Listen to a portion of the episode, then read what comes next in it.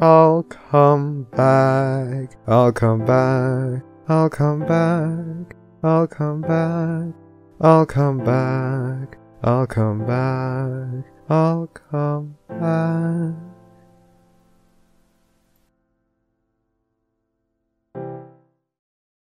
Hello and welcome to the Barcast, where the bar gets lower every single week. Your bartender for this evening will be a non-pencil, Oh. enigmatic otaku, Ah. Flamin' Warfer, Combo breaker, ladies and gentlemen. Ravage, Uh. Milk, Why are we sex moaning? What the hell? and I'm dying inside. This week, oh my gosh, we've got a very, very fun guest. We've had the chance to talk with him privately at BronyCon, as privately as you can with a camera. Ooh. Uh, but we have the wonderful George. I don't know about terribly fun. We my, find my, you. my children think I'm unfun. Oh, The fun, the fun killer. well, we think you're fun. And before we jump too deep into this, we've always heard everyone say your name 10 different ways. In your opinion, in the way that you intended to make your name, how do you pronounce it? George. George. Perfect. Well, there's no Georg or anything like that. You've heard it here first. It's George. No, but it's hilarious listening to people try to work their way around that.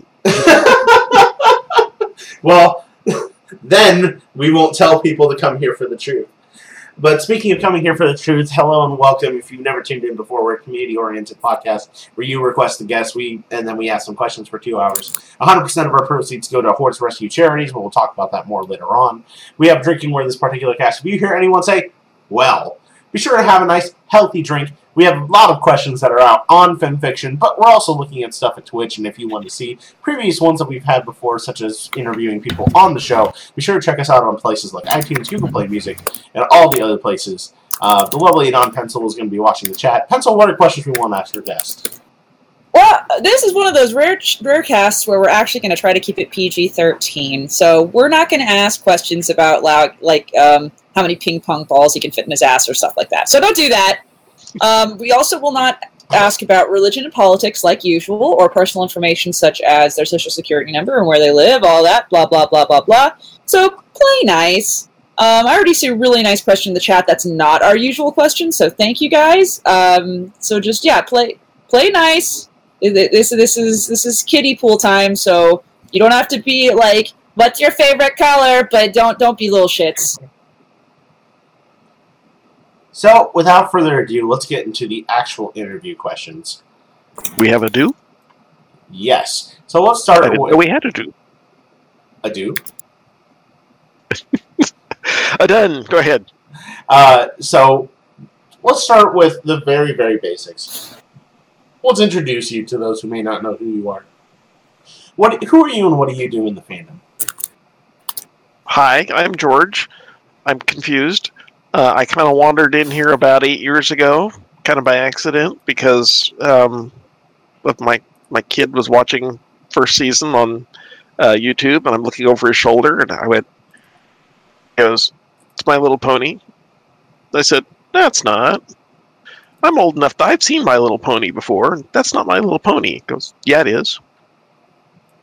And with that episode, I went and watched the rest of rest of season one on YouTube, and I went show that doesn't make your brains want to dribble out your ears.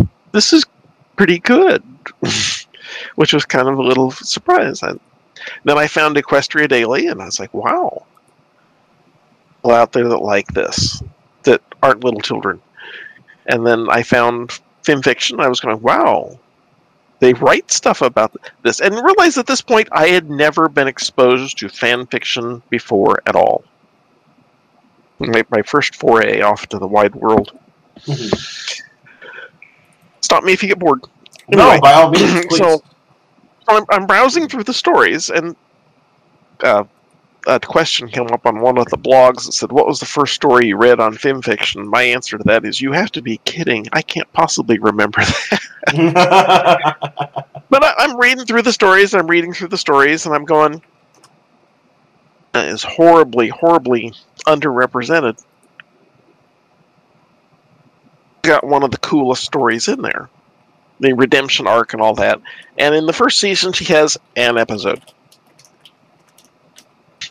I was really disappointed, and I, I was reading all these stories, and you know how you do when you read stories for a while, and you go, "I can do better than that." So, wrote one. I posted it, which you know was this giant jump for me, Right. and because you know literally, I've I've been writing um, science fiction fantasy novel now for thirty years, longer than most of you have been alive, and um, point where I'm going, I'm going to actually publish this on the site. Oh well, nobody will ever see it. so I published it. I had like read it. I was like, wow. That's like 20 times as many people who has ever read, read anything that I've ever written before. Liked it. That boy, that's an ego boost. So I got all the way done with that story, and I, I wrote another one and another one, and people kept coming over and going, "Hey, that's interesting. Wow, you can write." I'm like going, "Isn't that terribly good?" Until we get to this point, and I look behind me and I go, "What are all you people doing?" It's like Monty Python's Life of Brian, where Brian is looking behind him at all of the people going, "Yes, save us," and he's going, "People, go home." and I, I full sympathy for that. And you know, I, I've worked my way up, and I've gotten better, thank God. Sometimes I go back and look at the first stuff that I've written and went, you know, there's really good reason why I'm writing for practice here. Just a second. and you know, the more I write, the better I get. And it's been i mean it's been going really successfully for you like you you're now 28th most followed on the site I am yes you are okay. This is an ego thing. uh-huh. you know, no matter how what you say, no matter what writers say, writing is an ego thing. Everybody who says no, no, no, I don't check on that kind of stuff, they're lying. Because Uh-huh. last time I checked, I was like thirty something, yeah which is is you know scarier than hell. oh I, I i understand i i recently went from 31 to 32 and i'm just like oh god well okay that's fine But there's there's all these five star authors on the site that I'm reading. I'm going, I will never be able to write like that ever. And one of the things I played around with is trying to write like that. So I wrote the the story in uh, Skywriter's world, uh, the Princess Cadance verse, hmm uh, more precious than silver or gold. The intention was to write that as Skywriter would have written it. hmm Thought I did a fairly good job on that. I can't write like J.K. Rowling. I'm sorry. I, I just cannot physically write in that fashion. And um, can't write like monochromatic. I'm sorry. that, that's a whole another star above me. I can kind of get along with certain styles now, and it, it's good practice to write like that. Totally lost track of where we were going on this. What? oh totally totally fair just uh, Are we we- still on the first question? yeah, like, yes we are we were getting to good know lord, please move on. All right all right all right all right Next, please hit something else. Otherwise, I'll just sit there and hit her and talk and talk and talk, and people Well- drop off line. well yes, the next get on with it.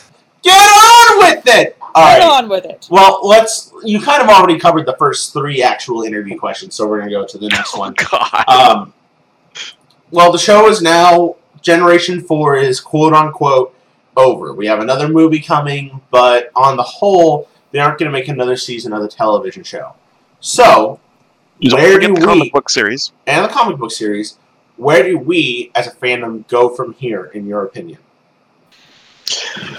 Oh, I have noticed a, a substantial drop off on people reading my stuff because we've got a substantial drop off on like fan fiction site.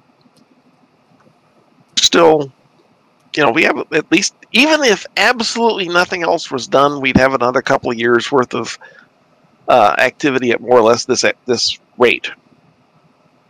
Hell, it's going to take me three years to write everything I've got in the queue right now. Hmm. Maybe four. the Sweetie Belle's Hogwarts um, exchange student for, gee, I started it, what, like two years ago? Writing on it two years from now. Or more. hmm We're not really running out of things to write. No. People are who are hanging around are still reading them. and then we have G5. Doing a really good job on keeping the, the lid over until it actually comes out. Oh, I'll wait for the leaks to come out. They'll come out. They're just wildly nuts off. All right. Well, then let me ask you our actual, fi- our final actual interview question before we jump out to the thread. Who is best pony? Luna, no question about it. Luna. You, Just- sir, Not are a because she scholar. threatened to, yeah, not just because she's threatened to throw nightmares at me for the next hundred years if I don't say that. Uh, there's absolutely nothing, nothing extortionist about this whatsoever. Please, may I have my other children back now? She, she kept your children on the moon where they suffocated. That's yeah. awful. Oh my god, Enigma. What the fuck? This is this is bad. So we're eh, speaking of bad. Let's go out to the thread on FimFiction. Our very first question comes from Short Skirts and Explosions, who needs no introduction here. He asks you, "What doth life?" Okay, the author known for the longest possible stories has written the shortest possible question.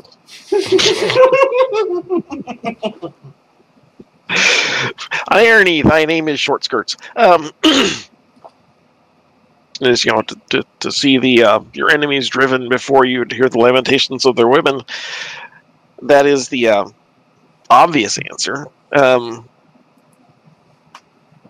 uh, real life or life in the fandom? I wonder because they're they're different animals. I would say uh, life in general, not necessarily just life in the fandom.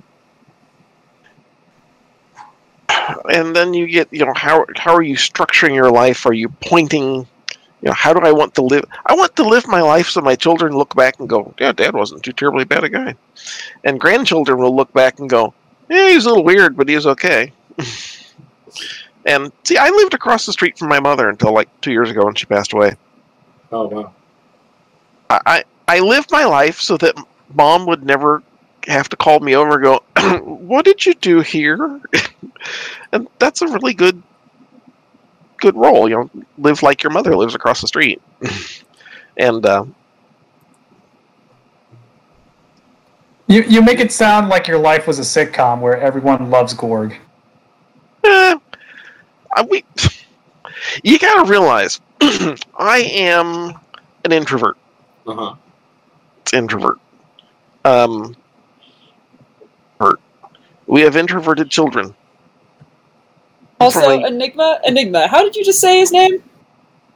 Well, every time I look at his name, the way I always pronounce it in my head is Gorg. He literally told us to call him George. He literally told us this.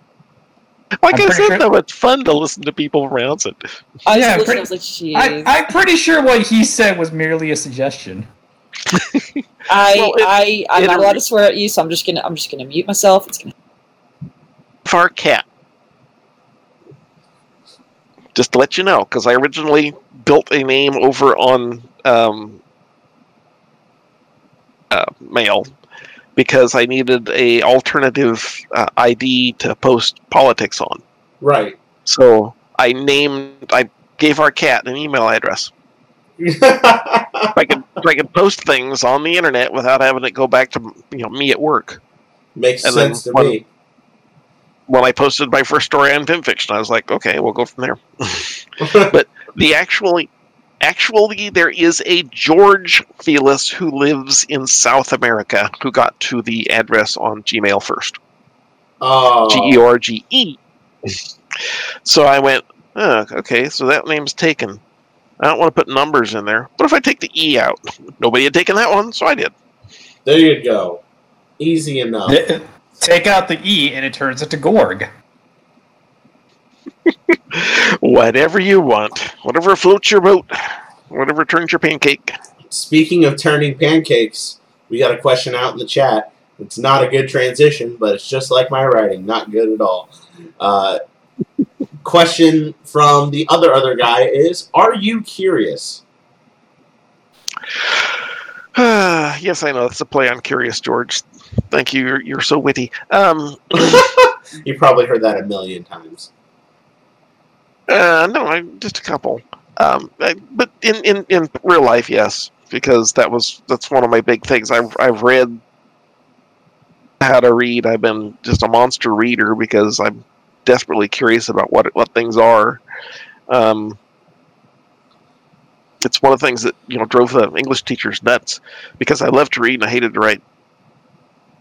You know how in, the, in grade school when they when you start your class and they hand out all the books and you you get your English book and it has a number of stories in it that you're going to be reading through the year and the teacher lectures something on that. I have no idea what the teacher ever lectured on that day because I would open up the book and I'd start reading. And, you know, class was over. Great. We go home. I'd finish reading the English book. We'd get back the next day. And it's like, okay, I've read it all. what do we do for the rest of the class? Because, you know, I'm curious. I'm, I'm one of these people. I took apart my alarm clock. See how what made it go tick, tick, tick. It, it, it quit going tick, tick, tick after I took it apart. So there's some downsides to being curious. Fair enough. Now then, we've got questions from Seton. Uh, his first question for you is: What is your favorite meal, snack, or food stuff that's really unhealthy, but it's so good? I have a cheater lunch because whenever I'm at work and I'm going out to one of the offices, you know, grab something to eat on the way to from while I'm driving, and that cheater lunch is a Coke, a large Coke, a McChicken sandwich, and a small fries. Oh wow! That's it. That that's the I, I can order that with my eyes closed. That's Um, that's so and innocent. in McDonald's. and it is like, and it's the cheapest thing you can get at McDonald's that has nutritional value to it, and you can you know eat on the road. All right. It, next- it, it, it's an example. I'm not that terribly interesting a person. well, I mean but- that it, it's interesting still to kind of get inside your headspace and and see what makes you tick tick tick. Also, that's not true. Some people like to watch like videos of people eating sandwiches, and they find that fascinating. It's true. So, by comparison, you are a darn interesting dude. it's true.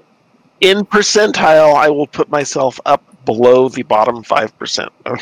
Well, that's a start. Maybe by the end, we'll be able to convince you that you are at least in the top 50th. Uh, and just for for those of you who are academically challenged out there, um, I graduated in the top two thirds of my class, so Mm. both in high school and in college. Now, I actually I actually told that to a recruiter once when we when I was doing an interview. I, I told him I'd graduated in the top two thirds of my class, and he went, "What? t- Top two thirds of a percent?" I went, "No, no, no, no, top two thirds." I didn't I didn't I didn't get that one, by the way. Aw. Well, next question. There is hope for you, even if you have uh, academic issues. Yeah, that's a good message. My English in college, oh good God! Um, I'm sorry, but you know, if my English teacher in college read the stuff I'm doing right now, she'd suspect I was replaced by a changeling. Makes sense my to me. The stuff I wrote in college just stunk. Would be an overestimation of it. I don't know how people who really like English teach English. I, I totally It drives me nuts. yeah. I, I agree with that. There's there's there's a lot that we can kind of dissect along with that. But You have to be a little bit of a masochist. yeah. Well, yeah, mas- no, masochists are the people who like music and teach elementary school music. Fair. I mean, they, they must go home and hit their thumb with a hammer repeatedly. I mean, just just to clear the mind. Um, next question is: What is the biggest or weirdest fear that you have? Um, I don't know. I'm not really a very, you know, ang- I told you I'm an introvert. I don't, don't really have that much in the way of, you know, I'm angry at this or I'm afraid of that or. Um, fear of failure, though, is is a biggie. Oh, See, that's like a fear. realistic, crippling, real fear. That is that is something a lot of people suffer from. uh, like fear of getting up in front of a crowd and making, having a um, discussion. That is ah. the are terrified of that.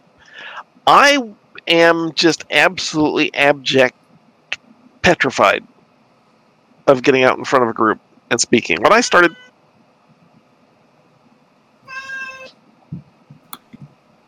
I'm sorry, you, you, you cut off. oh, never mind. Anyway, when I started, you know, when I got out of college, that was it. That was the biggie. You know, that was number one, two, three, four, and five on my top ten list. Okay. How far I've gone. Yeah, I At mean, Ever, Everfree Northwest this year, I did a panel where Yeah. I got up in front and I did the introductory. So you haven't written a fan fiction before. What do you want to do with your fan fiction? How do you want to construct it? Type the TED Talk, right. and I did that. I am so damn proud of myself.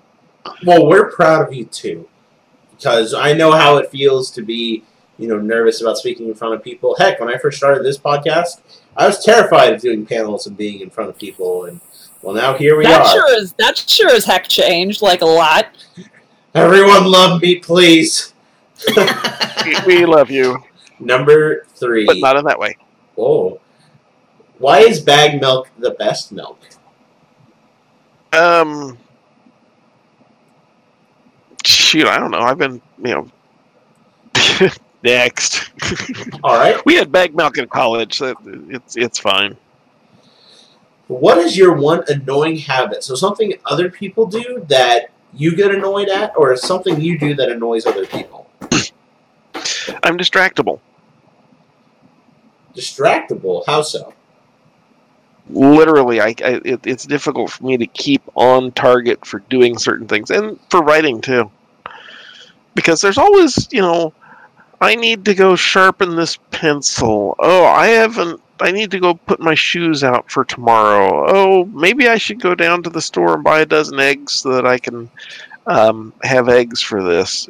There's always something else going on. Totally. It's really totally. tough for me to lock down on one thing and do it. Yeah, post-it notes are a good help on that. Everything, everything you need to do as you're going along. Makes sense to So- me. Yeah. When you do it, you mark it off the post-it note because that way, you do two things. I am doing this. I should be doing this. I'm going to write that down on a post-it note. Okay, I can keep doing this now. When you're when you have actually completed something, you mark it off whatever you have on the post-it note. End up with a stack of post-it notes with the crap that you haven't done yet. I know I couldn't live or breathe without the to-do list that I make for myself, so I, I it makes sense to me. is a god, yes. Next question, I'm going to tweak just a little bit. What's the theme song for your love life? Oh. Every so often. Uh, good, great. good, good job, good job. I love it. I love Mar- mar- married is going from if to when, which is a really nice nice transition. number s- Leave it at that and go from there. Yeah, that's, totally that's fair. fair. That's, that's, that's fair. Number six. Number six. Um, do you watch anime by chance? If so, what are some of your favorites? Studio Ghibli. I am sorry, but he is a god in the animation industry. Mhm. I'm actually holding on to in my right hand right now Kiki's Delivery Service. Oh yeah. I've I've watched on and off just about everything that he's done, and um, they're all. I said I was distractible. That's one of those things where I will sit there and I will watch it, and if the children come up while I'm watching it and say, "I need you to do this," it's like, "Poke, poke, poke, go away! I'm watching a television show. Precious, oh my precious. Yeah, especially you just turn into Gollum about Miyazaki. Is that is that what goes on with you?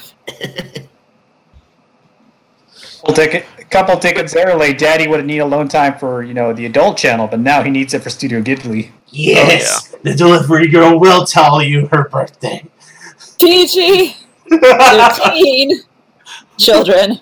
my, my, my natural laziness because I haven't gotten around to actually buying um, a lot of the the animes that I want to watch. Yeah, I know that feeling. And, too. and finding them uh, dubbed as opposed to subbed is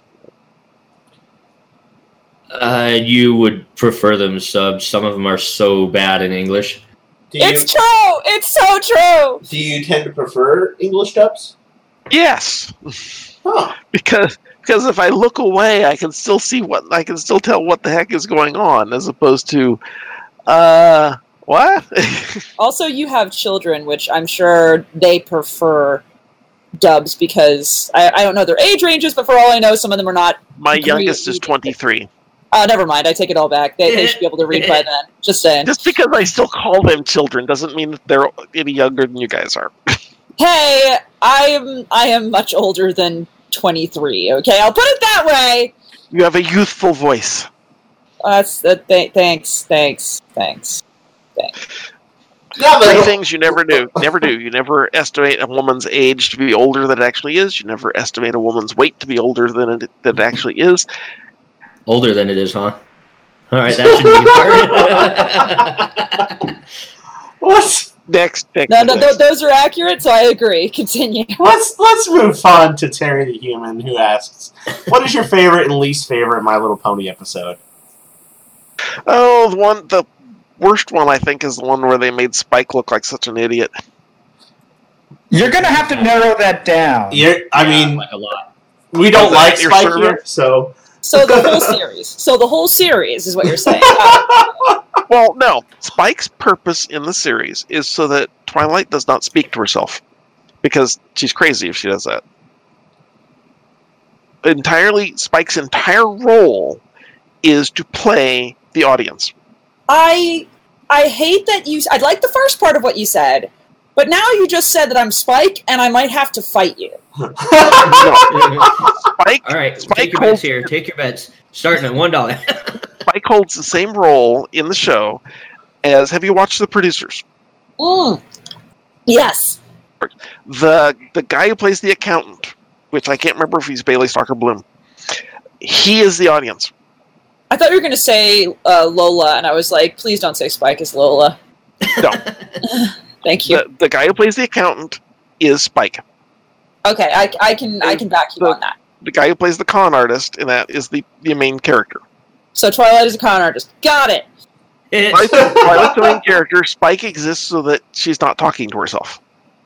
So what you're saying is Spike has been a figment of Twilight's imagination this entire time. I have a story that I've been, been wanting to write on that sometime. Do it! Where, where Do it, do it, do it. Spike, Spike is actually an imaginary friend, and powerful unicorns develop powerful. You know, when they go through their their surge, get an imaginary friend, and Spike in this case is her imaginary friend. And most unicorns, their imaginary friend goes away after like a couple of weeks. Like Shining Armors went away after a month and a half. Mhm.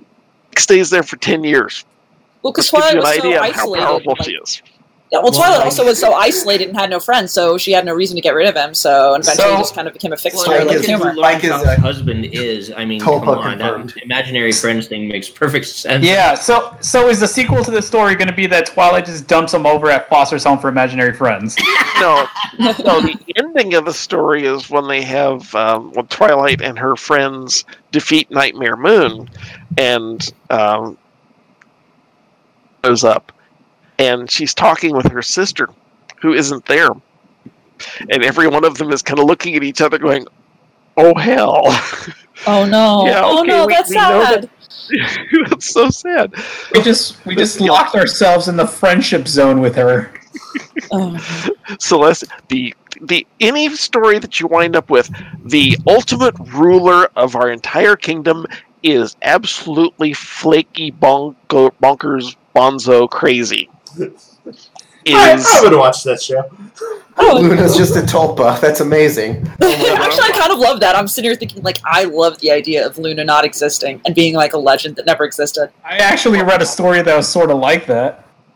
Anyway, we should move on. I love this. I love. I- Yes. give, me- Next. give me 30, give me 30 seconds. I also had one where I was planning on where um, went nuts when she banished her uh, sister, and all of the unicorns in Canterlot kind of got together and formed this little secret cult.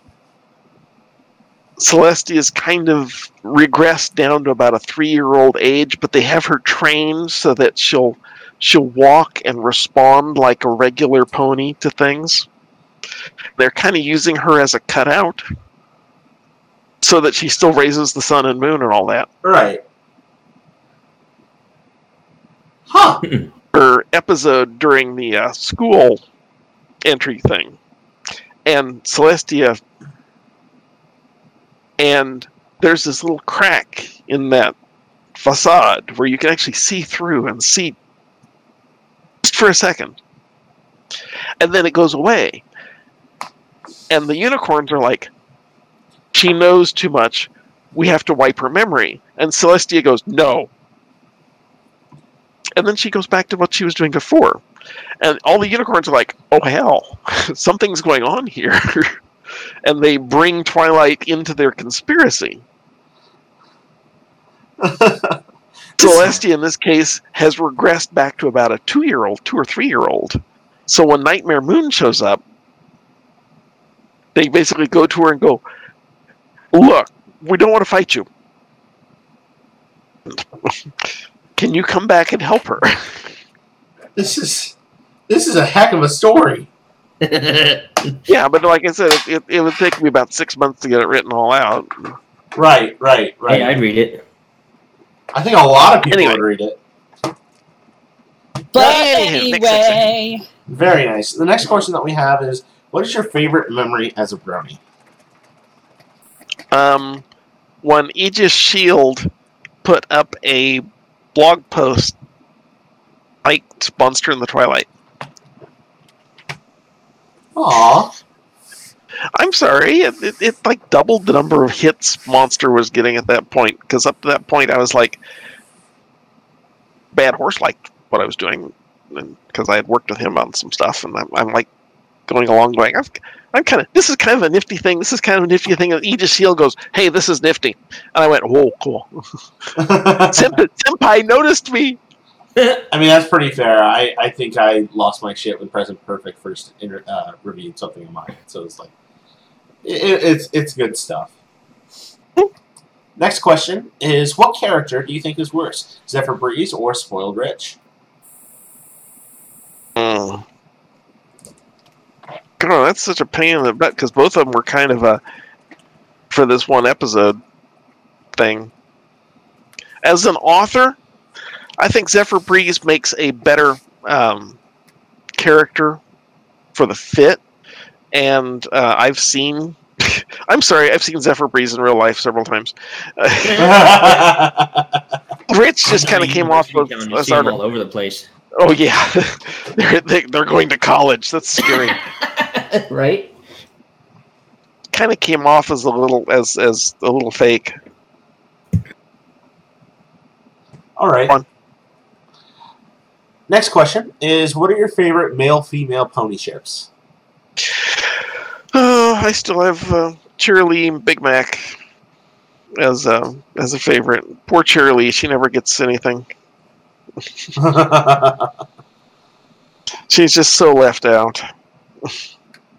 we'll have to make sure that uh, that's up to the fandom now. Cheerilee's got to find a mate. Hmm. Hey, I wrote a story for Cheerilee's Thousand, so actually I think I wrote two. Now then, uh, how much of a Mary Sue is Flurry Heart? uh, right now, she's not. Well, she's as, as as she's a destructive force. Um, the Mary Sue they've got right now is, is Starlight Glimmer, and and, and she actually is, is doing she's actually doing a good job of coming to grips with her Mary Sueism because it's like I am incredibly powerful doing this, but I am absolutely incompetent at doing that.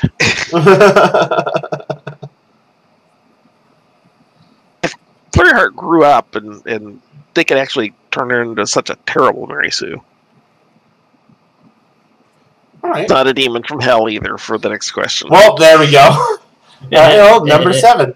Uh, Well, didn't didn't they say something about the um she was the first natural born princess Yeah. ever? Yeah, she was Yeah. the first natural born alicorn. It- Alicorn, it- yeah. it- I mean, And- with the thing with princesses, like, I don't think alicornism immediately equals princess. But that Well- said, Okay. Uh, quick spoiler: everybody here who hasn't actually seen the final episode, put your hands over your ears for a second. Remember that using Grogar's bell turned um, oh the stupid little Pegasus yeah. Uh, alicorn. yeah, sh- uh, uh, Cozy Glow. Basic. They basically said, you know, the, the amount of magic that a unicorn has in a meta, if it gets up to a certain point, turns them into an alicorn. Oh, you have magic alicorn baby with the control of a baby. It'll like giving your kindergarten class uh, a bunch of fully automatic M16s with uh, 30 round magazines. right, right, right.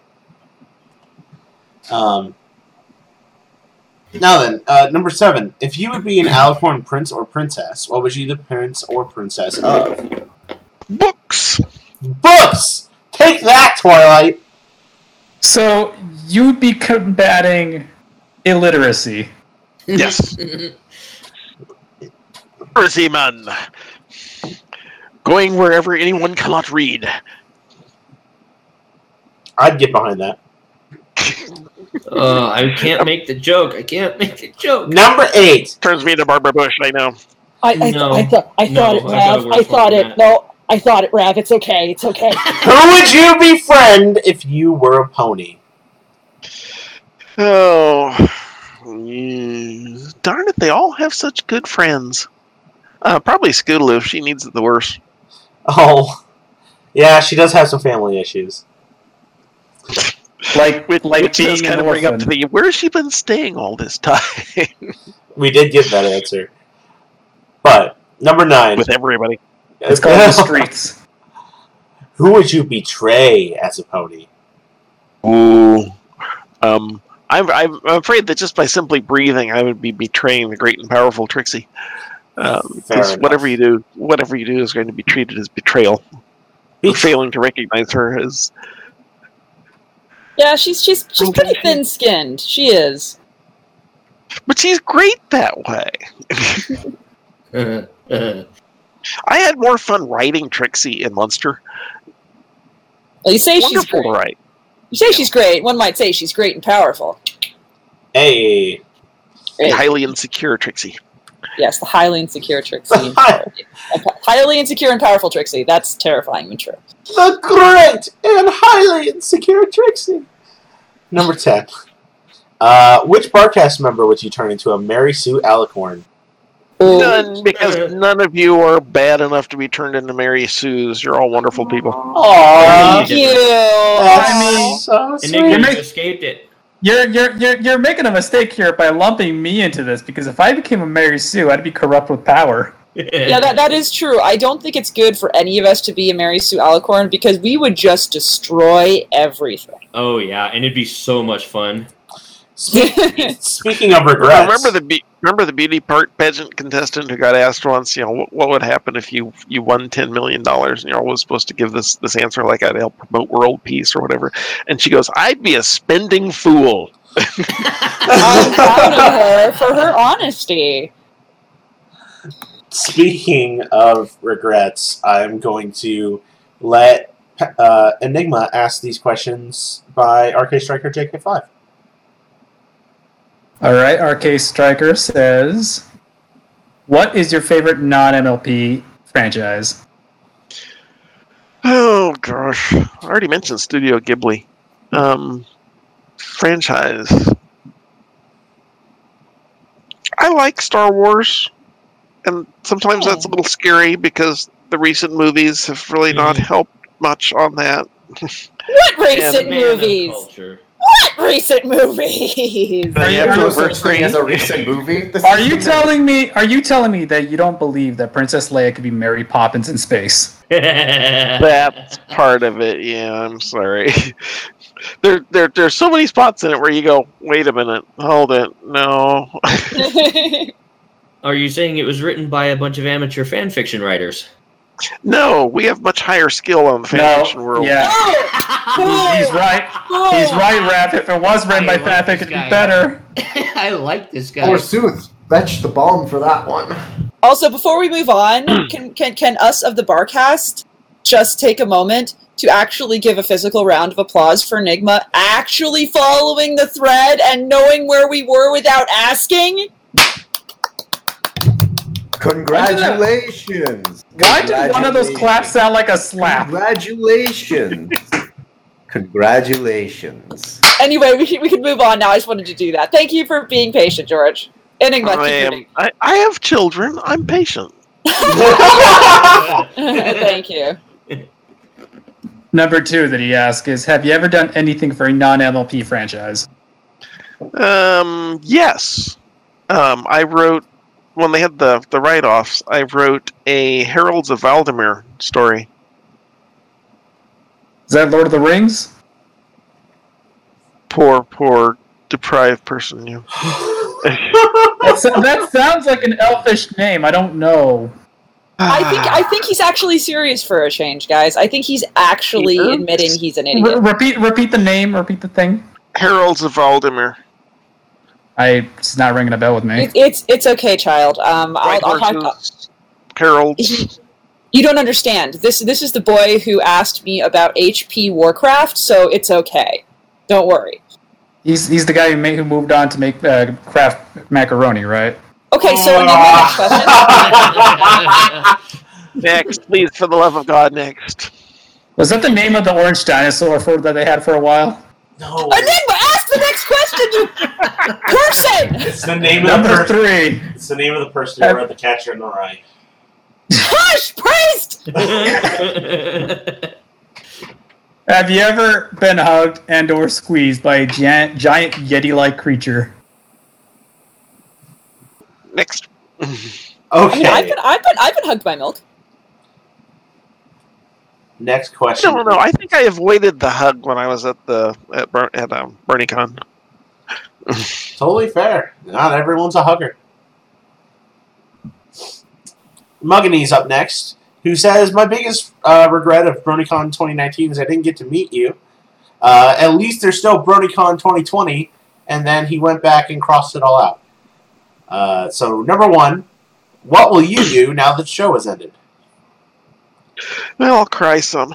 I think everybody did that. Me writing fan fiction. I want. I want to see what G5 shows up. Makes sense to me. Number two, have you written. Hoping to buy a Winnebago. Right.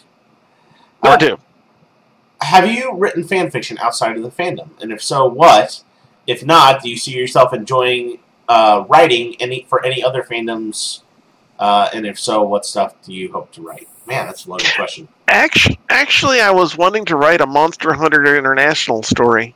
Ooh, what Kind that, of what would that be? wrestling with.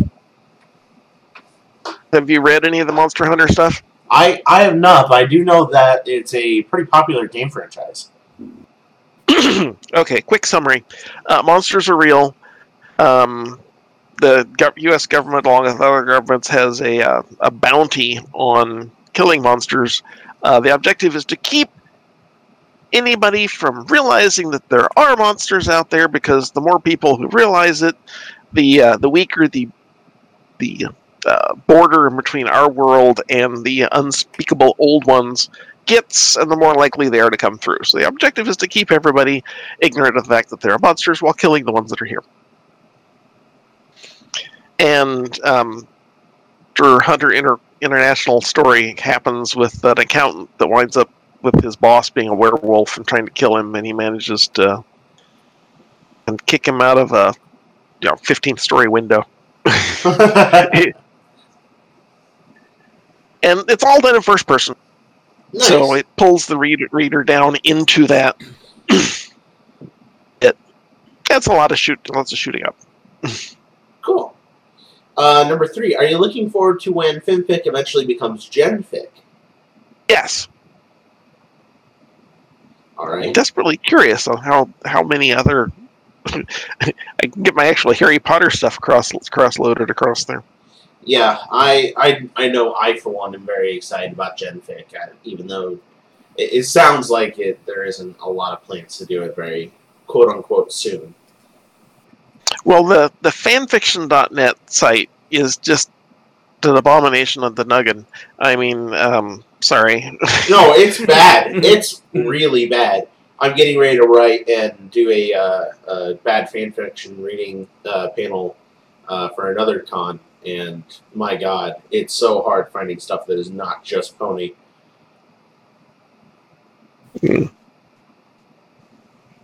but that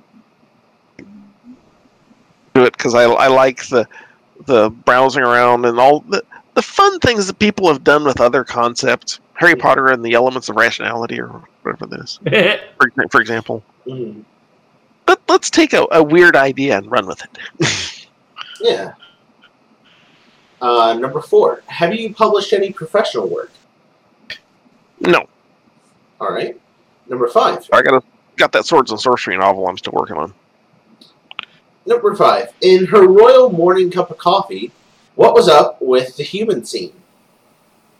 Put one in there, did I?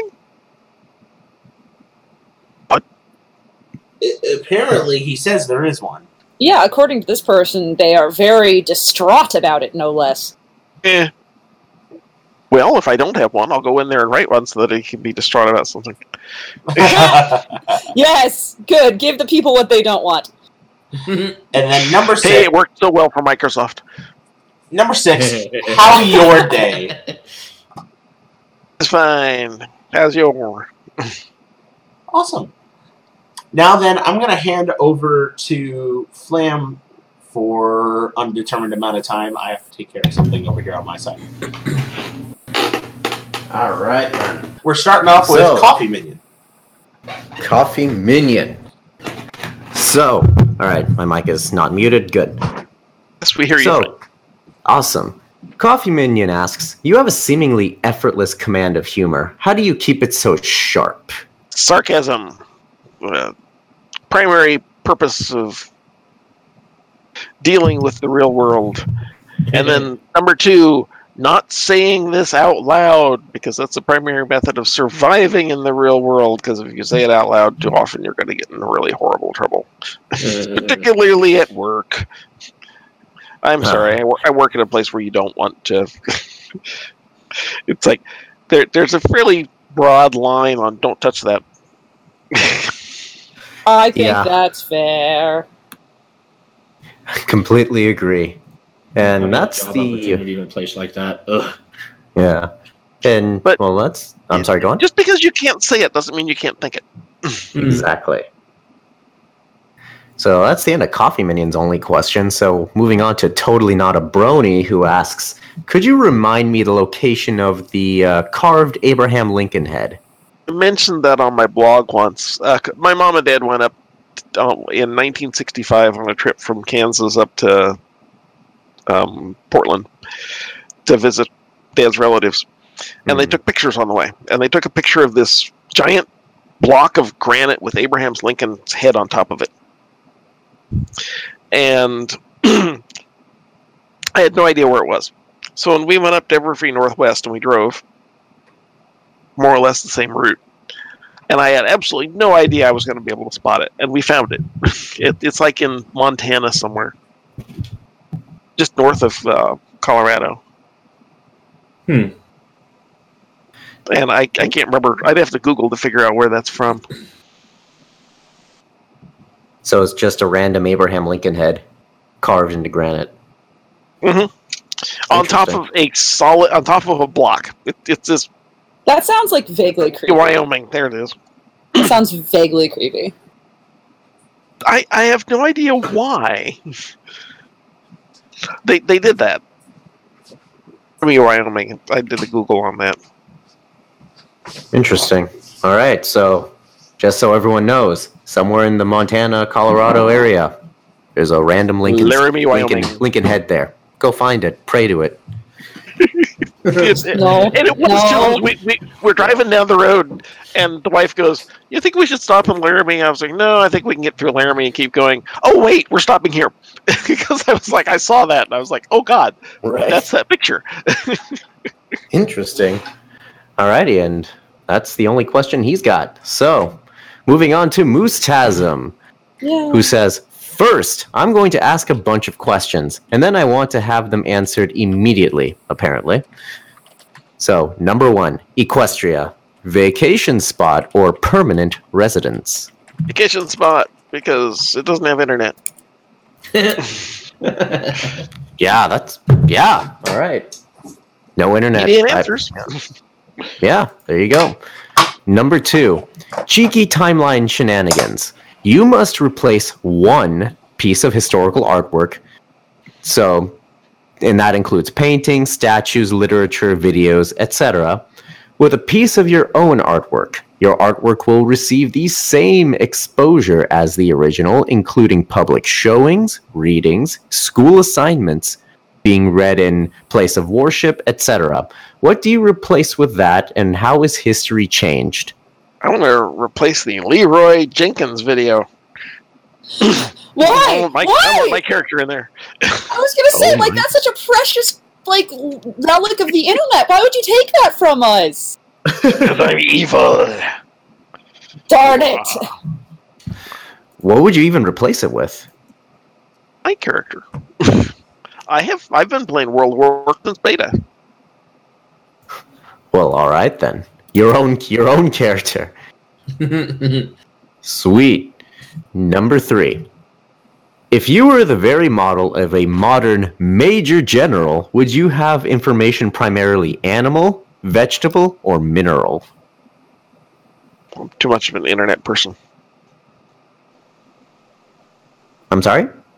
I'm an internet person. Oh, oh The internet's all of it, all mineral.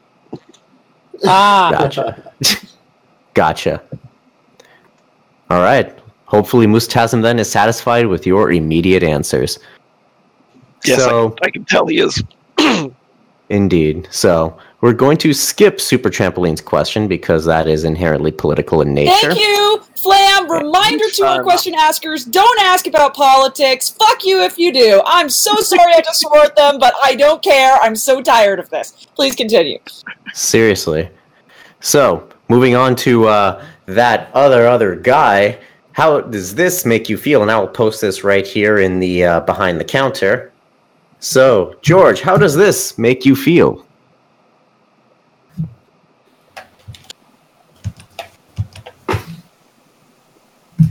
He's dead.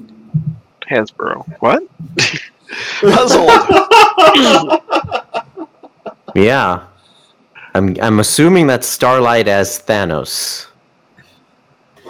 Could be. I mean, but oh, there's no hair. Interpretation. I think it's just Hasbro itself, and it has all, All the toys. Starlight. Well, all right then. It does. There is a Thanos vibe to it. Definitely. Wow, we did that Our- at the same time. yeah, thank, you, thank you for making me feel better about my own artistic talent. Ooh, got him. Zing! Got him. Now then, All we're, right. we're just about halfway through the cast, so we're going to take a second and do a quick ad. Um, hey, Flam, Yes, good sir. do you like horses? No. That's it. Thanks for watching the podcast.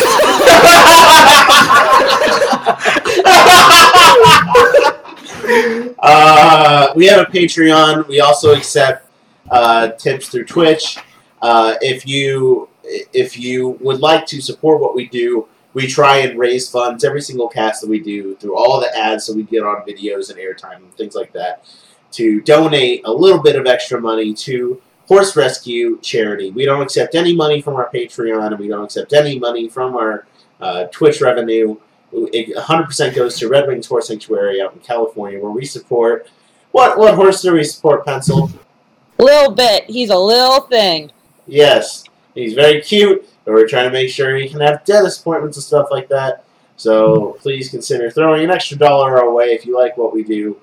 And And and if you are on Twitch and you feel like watching an ad, you can click on the little diamond in the lower right hand part of your screen, get bits, and you can do that. And if you do that, you can give it to us. You'll be listed at the top as top cheerer. It'll make a little cool noise on our stream, and you'll be featured in our video. So there you go. Do the thing. yes. Now then, without further ado, everyone's been waiting for this. We have the wonderful Rob Cakeran 53 up next with questions. And I can't think of anyone who'd be better to give these questions than Pencil. Would you like to? Uh, sure. Yeah, I Didn't he can write do something that. famous? Um, I'm trying to remember. Oh, I'm just kidding. All right. I love Rob. I met time him. I met him at BronyCon. He wrote It's Past time for- Oh my god. um, so Rob Cakeran53, who wrote My Little Dashie and changed the face of the fandom forever, asks, People joke about me being their grunkle, but you, sir, are truly our uncle of the fandom. Weird uncle. Why is it you have to maintain so many OCs with such compelling backstories and attributes? because I don't have good. Okay. When I'm writing a story, and I say, okay, I need to need to put a character in that matches this particular shtick. For example, um, me pick on Buggy and the Beast. There, for it, for example, I needed a main male character who was ugly disagreeable and cranky and not the donkey because I was going to ship him. So I had to make an OC. I- made uh, Beat Salad, the uh, the cranky, disagreeable unicorn night guard night, and then I needed a changeling who was also cranky, disagreeable, um, hateful, spiteful, and I had to that one. So I had two OCs right there, and then I needed a spike to have somebody for Beat Salad to talk to, where he wasn't talking to himself, so he wouldn't sound crazy. so that's how I got um, Nectarine out of that. Example that Rob lists is Pumpernickel and Lamnia. Uh, Pumpernickel's actually origin was in the first story I wrote, where I needed a guard to have his tail slammed in the door. Goes into a room and slams the door Oh, wow. and I needed an excuse for Celestia to talk to her sister and have her sister open the door other than please open the door and talk to me. It was please open the door because you caught your one of your guards' tails in the door. and, and Luna goes, open the door. Started out as this, as this hapless uh, night guard, and I built him up from there to be, you know, needed a character that characteristic, and I didn't have one in the fandom. Each one,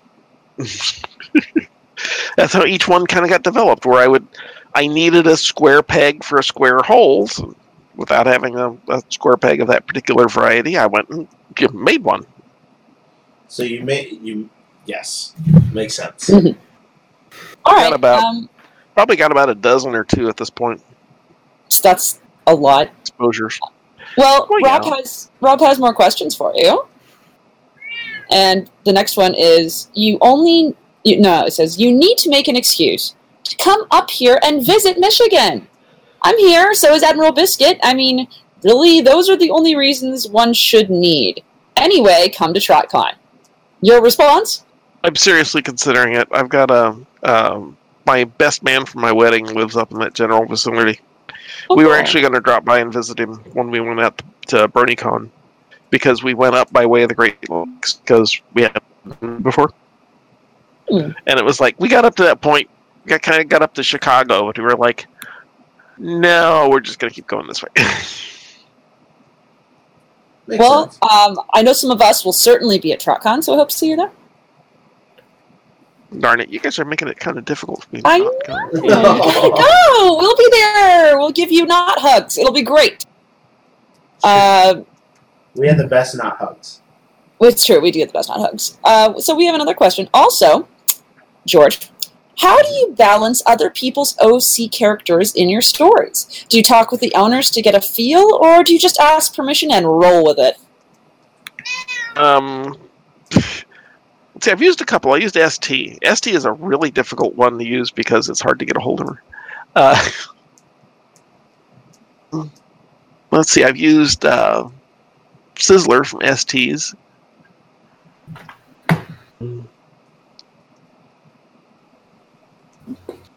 See the, exact question. Um, generally, if I'm going to use a character out of somebody's yeah, ring them up and ask them about it. And, um, on that, except for I, I stole a couple of Admiral Biscuit's side characters. Uh, Well, I mean, who doesn't?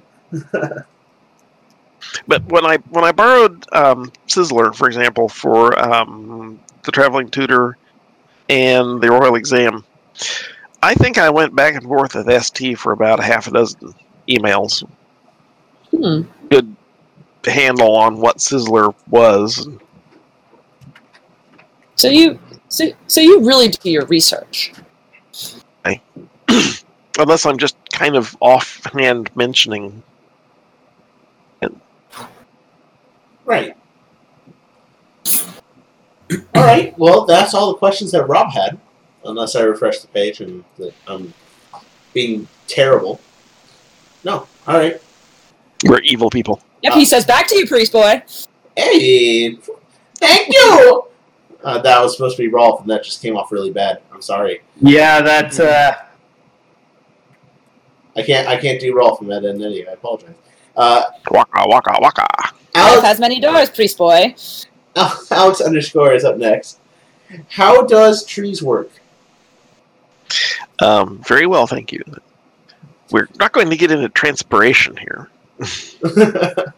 Number two. What's your favorite? Plant 'em. Oh, sorry. I didn't mean to cut you off. Oh, favorite kind of fruit is a peach. Eat I intend on writing a story about Twilight Sparkle eating a peach, but you know, I think it's already been done to death.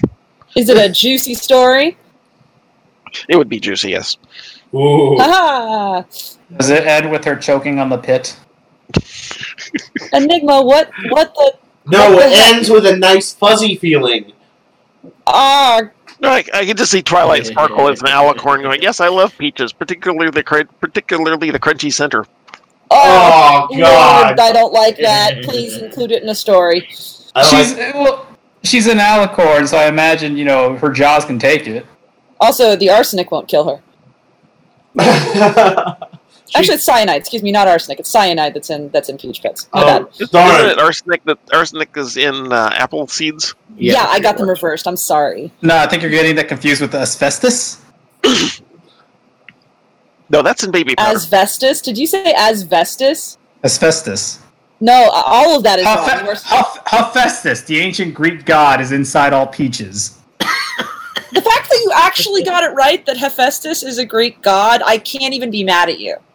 Hey, Applejack has the arsenic, and Rarity has the old lace.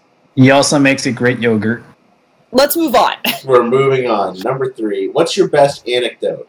So, a, a story about your life that you would tell friends for a laugh. Oh, the best. I don't have. I, I have. I got a bunch of them that are falling under good, but I don't have any really go under best.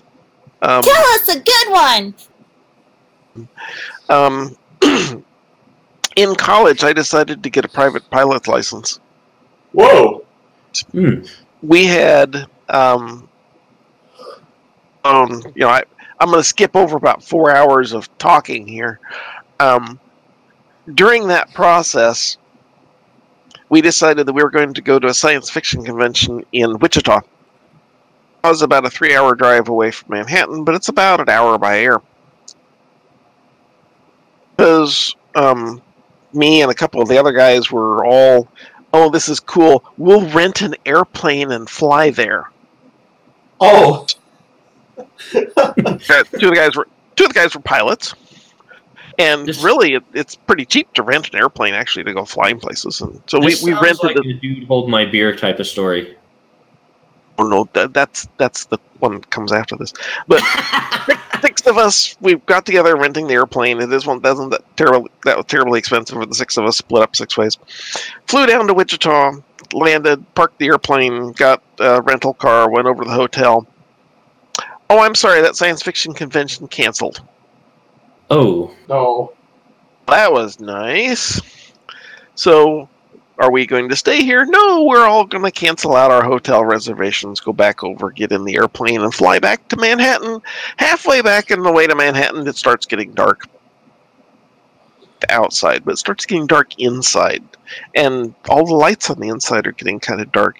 And people are starting to get kind of concerned. And the pilot and co pilot, the co pilot's pilot's my um, roommate at that time, who's also my best man later, they say the alternator's out. An airplane, you have an alternator, and you have um, the, the, the there's other little widget inside the um, engine that generates power as long as the engine's spinning, so that spark plugs don't die. If your alternator dies when your battery runs out, you stop. Hmm, In an right. airplane, when your alternator runs out, when the battery runs out, you can still fly until you turn the engine off. so we land about halfway between Wichita and Manhattan. Thing. One of the guys runs inside to the fleet uh, FOB, Right. they have a mechanic who can replace the alternator. No, not until Monday. He comes back over. We have a discussion. As college students, being intelligent, smart, great, vast brains, and vast amounts of wisdom, we decide that we have enough battery power left in the airplane that we can run the radio and the landing lights, and we fly back to Manhattan in the dark without an alternator with no lights on on the inside of the airplane, none of the ins inside uh, instruments running. Oh my Land- gosh. Keep everything's turned off until we get to the airport. Then they turn the radio on, and uh, and uh, yeah, that was that was a, a case of stupidity. everybody who gets everybody who flies private pilot license gets a stupid story. if you know somebody with a private pilot's license, there is a stupid story involved. Two, we flew the, the four of us in a 172. We flew up from Manhattan to Kansas City once to go visit our friend. It started to get kind of stormy looking. This is in the fall. It's cold out. So we decided we're going to fly back to beat the storm. Okay. VFR, you have to have 3,000 feet elevation and 5 miles visibility. We had 3,000 feet of elevation and 5 miles visibility when we took off. Of instrument rating. 3,000 feet is not that terribly much altitude. it's about two minutes worth of gliding before you smash into something if your engine goes out. So we're flying back from Kansas City at night or in the, in the it's getting dark. The clouds are coming down as we're flying. The temperature is going down as we're flying. With my roommate at this point, and Mike yells, "We're icing up." Ice forms on airplanes when you're flying when it's cold. hmm Ice on the airplane, it doesn't fly anymore. It doesn't take too terribly much ice on the airplane to make it not fly anymore. Three thousand feet. So we drop down to about 2,000. It's warm enough at 2,000 feet that the ice is melting off the wings. In Kansas City and Manhattan, there's Topeka, and there's a couple of 2,000 foot towers for radio. Okay. So we're flying back at about 2,000 feet. Mike's flying the airplane. I've got the flashlight looking out the window at the wings to make sure that we're not getting any more ice. We're flying at about ten feet in weather we should not be up in Oh because God. we don't have instrument licenses. Fly all the way back to Manhattan. Manhattan after this is all over. go over to the FOB because you always fill up the airplane with gas afterwards because they're they're stored full. The the gas guy comes out, looks at the airplane, pulls pulls out his stick, whacks swing a couple times. These giant slabs of ice come falling off onto the ground. We're like going, I am so glad we made, we're back on the ground. Okay.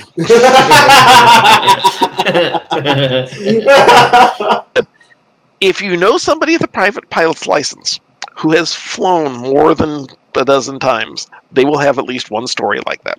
oh my gosh. Well, thank you so much for sharing those stories. We've never had stories like that before. It's so awesome. That's that's so distressing. Good. I'm glad you're not dead. Yes. Yeah. I I'm kind of glad I'm not dead too, because when we were flying back through Topeka, those remember those two towers I was talking about? We could look out the left hand side of the window and see the one of them, and look out the right window and see the other one at our altitude, Oh, oh, oh no. and they're about a mile off either way. And it's like, yeah, I'm uh. from Kansas City to Manhattan. We flew down I seventy, which is uh, the concrete VOR. And so, if, if we had had any type of real serious icing where we really had to land, it would have been a matter of going, okay, we landed. But I had to send somebody out to take the airplane and put it on a vehic- put it on a truck and truck it back to an airport because you can't take off from I seventy. They don't like that. Mm-hmm. I would imagine so. A lot of questions from the FAA. Things like, "What the hell were you doing up up in that weather? Why in the hell didn't you land?" Well, they may have had questions for you, but we definitely have questions for you. It's Preach. true. Uh, we'll go Next. on to number four from Alex underscore. Would you say you're generally open to new experiences? Oh yeah, as, as much as somebody over fifty is, you know. All right. Now then, we've got questions from Desert Bloom. Number one, before you stand two mare, Celestia and Luna, and they are fighting to the death. What is the best cake? for that particular experience. Something complicated in between those two. yeah. Uh, I mean, just this this question's so strange. What is the best cake? I mean, red, red velvet, I guess. For that particular moment, popcorn. Perfect. Ta-da! Number two, are Earth ponies really werewolves? what? You want complicated answers? Yes, let's do it. Why not? Um, because the werewolves, the were is a, um, if I remember right, it's Latin for man. Because we covered this once in one of my stories where somebody was critiquing it, and it's a, a pony that turns into a wolf would not be a werewolf; they would be a um, hip, hippo wolf or something. A hippo wolf. How does that? How does that work? Wouldn't it be more like an echo wolf or I don't Hippo know. wolf, yeah. Well, hippo is the Latin for um, horse, which is why Oh. you have hippopotamus, which is water horse. You just blew my mind. This is I I, get the weirdest people that make comments when I'm writing stories. Remember, remember I'm the one that had to go um, cross-reference. Um, was it for From Frombach, someplace in Frombach Museum on Kepler? On uh, the sun rules over all, and I had the Latin phrase in there, and somebody's going, "No, that can't possibly be right." I had to. I contacted the museum that actually had that over their museum that quote. oh my so I was going, gosh. yes, I'm perfectly right, and here I have a picture from Frombach indicating it. And it's really fun when you make when you write emails like that. This may sound a little strange, but I'm a writer, and I think you could write to anybody on the planet. Yeah. Sentence off. This sounds a little strange, but I'm a writer, and and you can believe about anything. No, I, I, I want to understand how bodies decompose better. Yeah. you, you write somebody you, you write- you write off to the to the coroner or something. You say, "This may sound a little weird. I'm a writer, and I need to know how decomposed a human body would be left out on the surface after three weeks. I've had this conversation. Listen, Mr. FBI man, I'm a writer, and I want to know what it's like to spy on someone. Oh, I did this. Well, when I did uh, Farmer Bruner has some ponies. Um, I actually went to the Riley County Emergency Management uh, people who were who had a booth at the fair, and I started off my line like that. I said, "Look, I'm a writer, and I'm doing a story where I have." I didn't say ponies. Right, right, I of course. I have like 200 aliens dropped in a field out by Randolph. And really, what would you guys do in that situation? Because I know you don't have all for aliens dropped into field in Randolph up north of town. Uh, but you know, generally, what would happen at this point? Right. and they they gave me a rundown, and I I made notes. And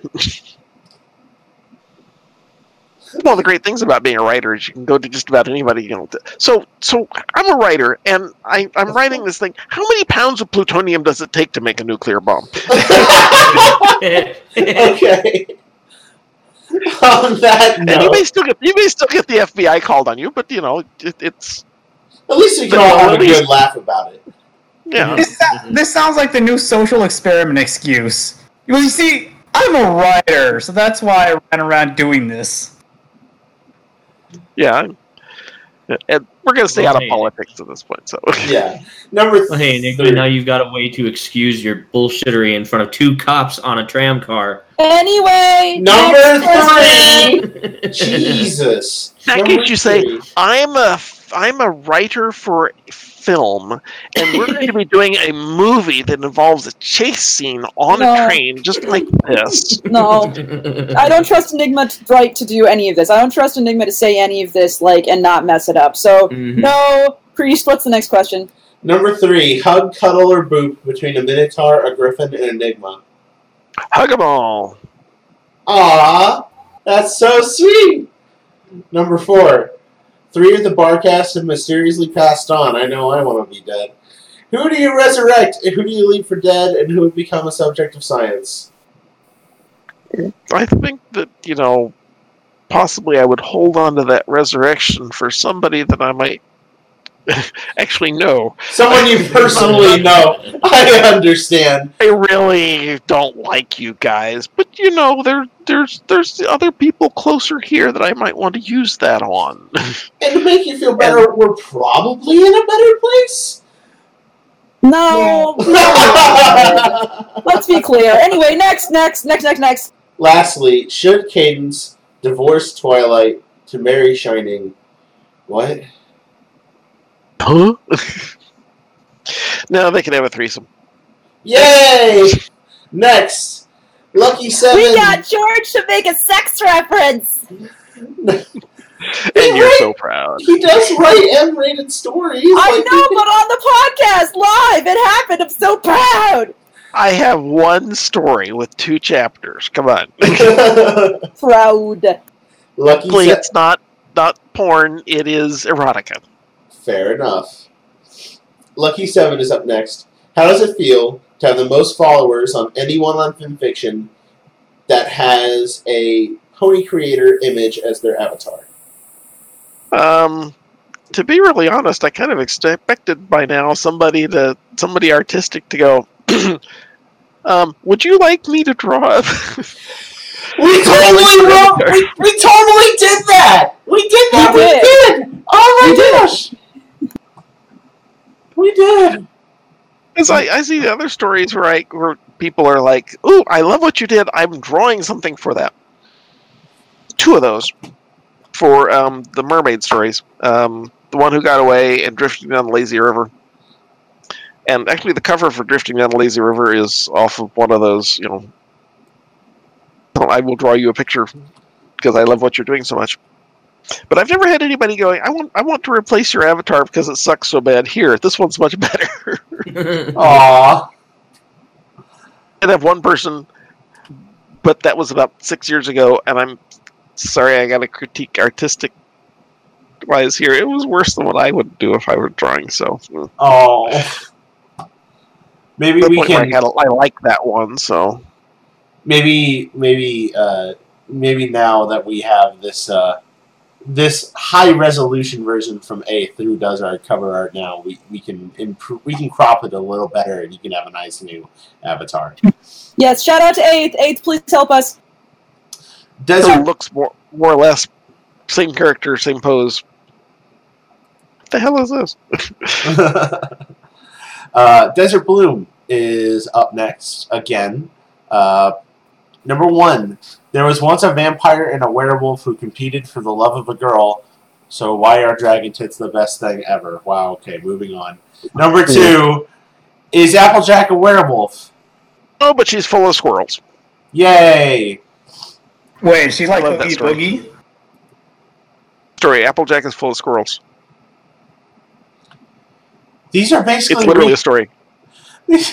these are rehashed questions of the same post before.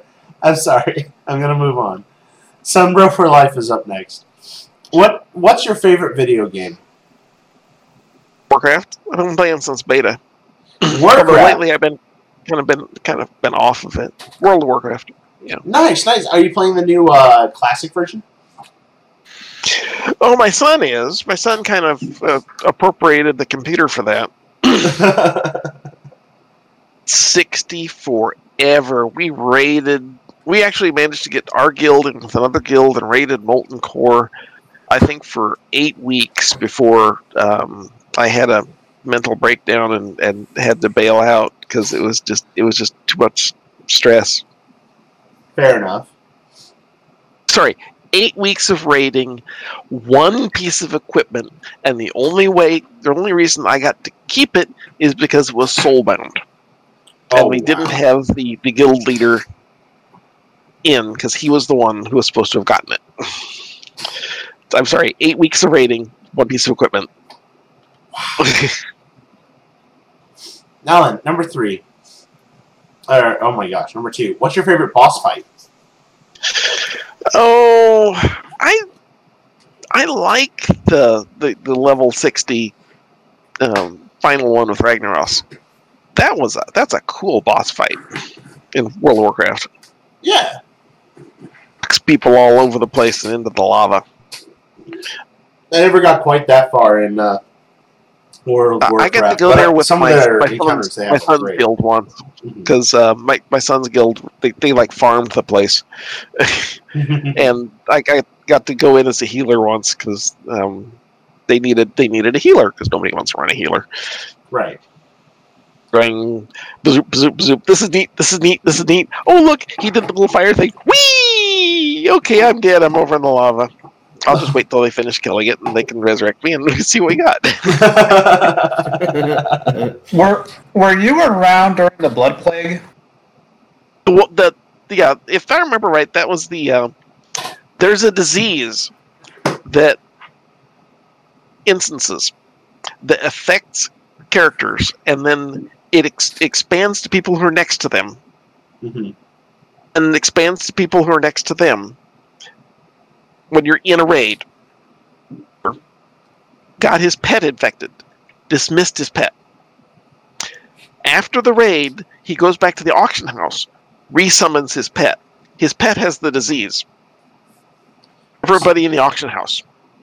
It spreads from there to everybody in Ironforge. Everybody who gets it runs around like an idiot to everybody else and then dies. And then they come back and they resurrect while other people are running around like idiots and they get infected and they died. And it was the most hilarious thing ever. memories, memories, memories. Oh God! Yeah, the whole town because the the guards were dying, and people were coming over to Ironforge because, dude, you have to come see this. And everybody would come over and be like, "What's going on? Hey, why am I infected? Eh, I died." It was insane. People were intentionally spreading the disease, and some were trying to keep it. it was. oh wow. It was a mess. It was. It was almost as good as when they kited what's his name in the, the storm stormwind. Um, That giant boss monster guy, they they lured him into the city. Oh, The yes. one that got gets more powerful the more people he kills. and And they managed to kite him in, they kited him into was it Stormwind? Uh, it was some bit large main city. Every so many seconds he does this attack that does like three million points of damage to everybody he can see. and they all keel over and die.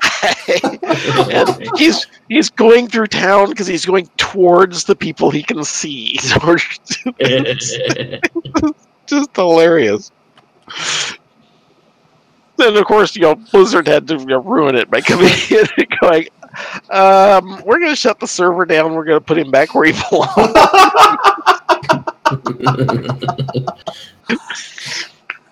oh, but See, not. isn't that like one of those situations where they should be like, "Hey, you guys have a really high level. See if you can beat this for everyone else." Oh, yeah, but the thing is, since he got more powerful, the more people he killed, and Uh-huh. he's killing everybody in town. Yeah, and in town, some people are like new players are like very low level, so they get one shotted by this. Yeah, fuck. I know. I I recognize all And- this. I'm and- saying, it wouldn't it be like the ultimate boss fight to go up against this guy after he's killed about three thousand people? Every attack that he does at that point is powerful enough to kill one shot anybody, no matter how much stuff they have, yeah. no matter what level they are. I know. Ultimate boss fight. No, that's called suicide. Oh, and I think that when he did the attack, he healed whatever he damage he did. oh my gosh. Oh wow. It it was there's videos of it Oh, still out there. we'll have to see if we can find some and put them in the description of our YouTube video. they did it inten- they did kind of an equivalent of that intentionally with when they did um what's the the Lich King because then you had uh so there was an event where you uh you died in town and you went around and you attacked other other players until you died and then you resurrected back as something else and but it was actually an event Oh, huh. Hmm. out, but you could, you know, attack other players at that point. You know, turned into an undead by one of these other things. It, it, it was, it was it just, just turned every city into a giant PvP zone. Cool. Well, we'll jump on to the next question then, because I'm sure not not everyone shares our love for World of Warcraft. Uh, number three. Have you accepted Skeletor, the master of the universe, into your heart? Amen forever. Better sword. Okay, admittedly, they're two halves of the same one, but still. Right. Number four. You are in Ponyville, or the tiny horse hamlet. What business do you start?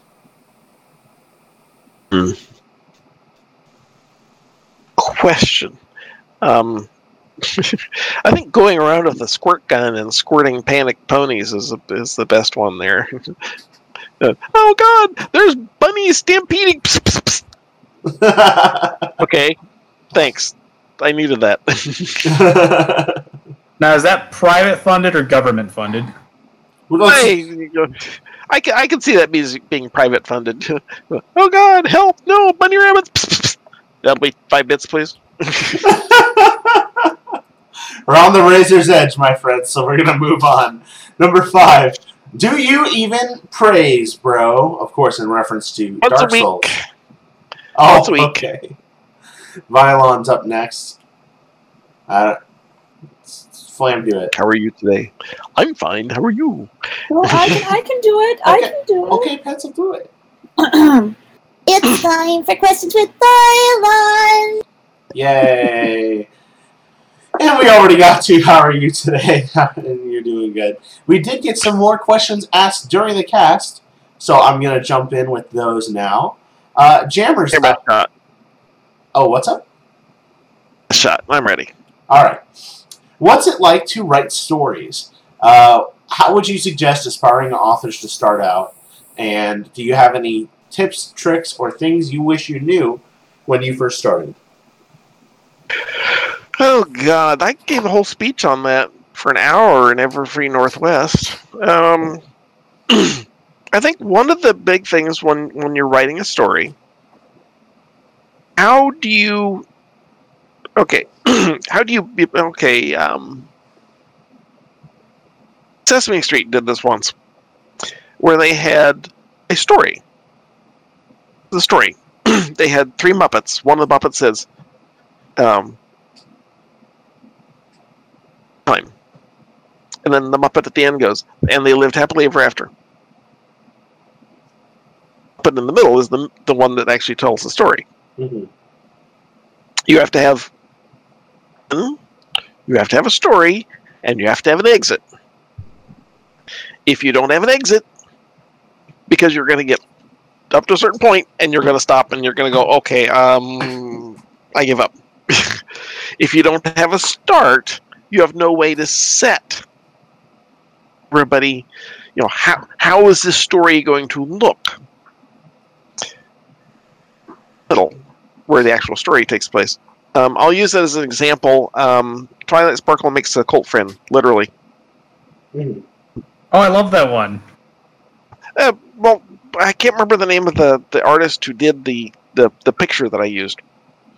Um, but it's it's a picture of this Pegasus who is a um, uh, a plush on it, and I saw that, and this just this bolt of lightning comes down from the sky and struck me, and I said, "It's perfect. it's just like what Twilight Sparkle would make in order to practice dating." had my intro right there. I said Twilight Sparkle creates a doll so that she can take it on dates so that she can so that it, none of the bad things that happen to her normal dates will hurt it.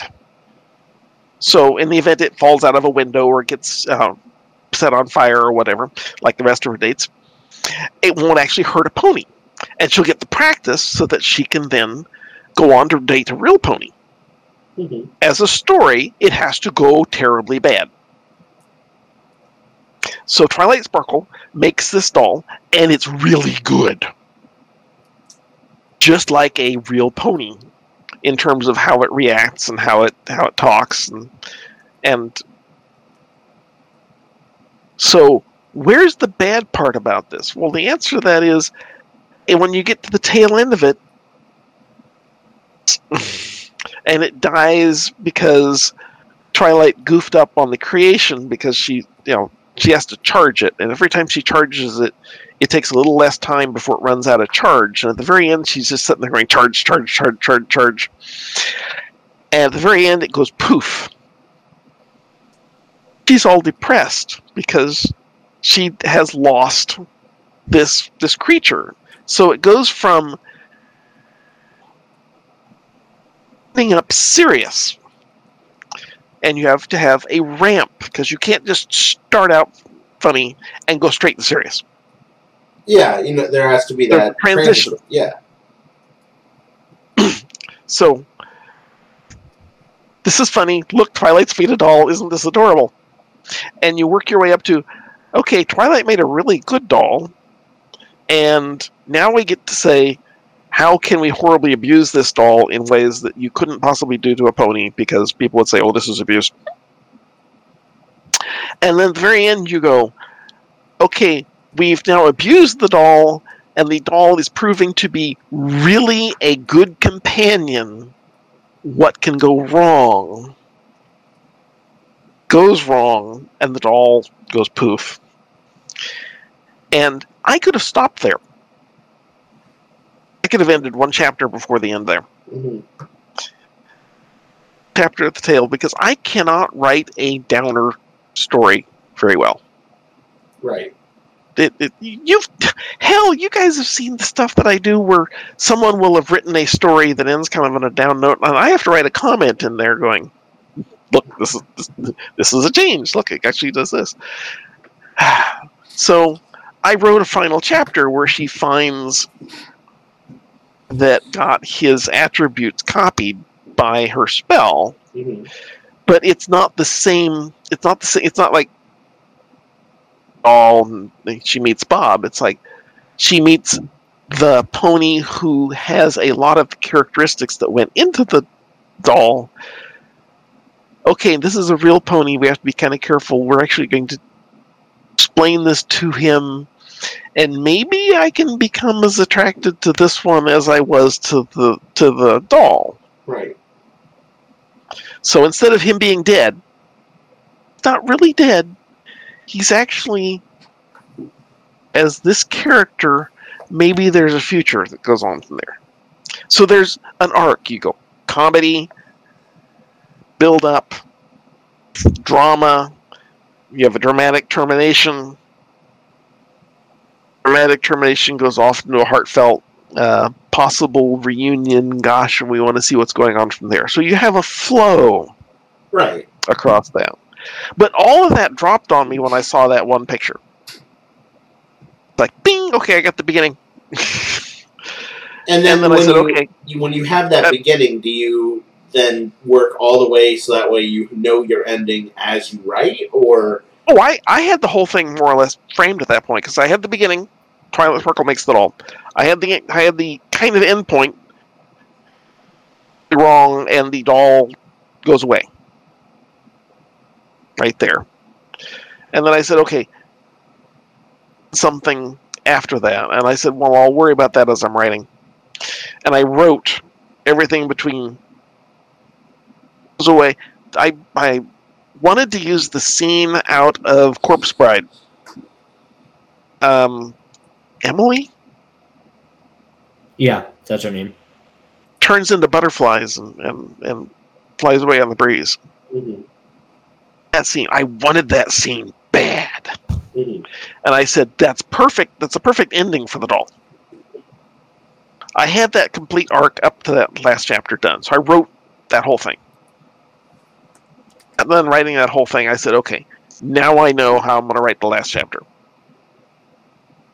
Knew I had an ending, I had a beginning. I just had to write everything in between the two. Same thing for um, Librarian. That was kind of an experiment because I had gotten tired. I had read like six stories on FimFiction before I saw that one, and they were all, "Hi, you have absolutely no idea who I am.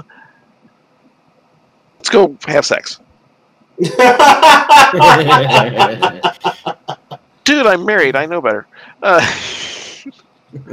so I, I had seen so many of these stories. I said, I am going to write between Twilight Sparkle and an OC that actually could work as a romance.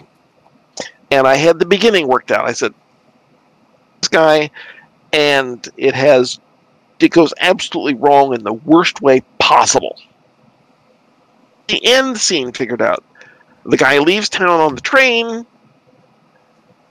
Station goodbye. Like you, you've seen those in some movies where the, the girl's running alongside the train and the train's leaving, and the guy's beating out the window, going, "Oh, I'll always remember you," and the girl's like, "Take care where you go."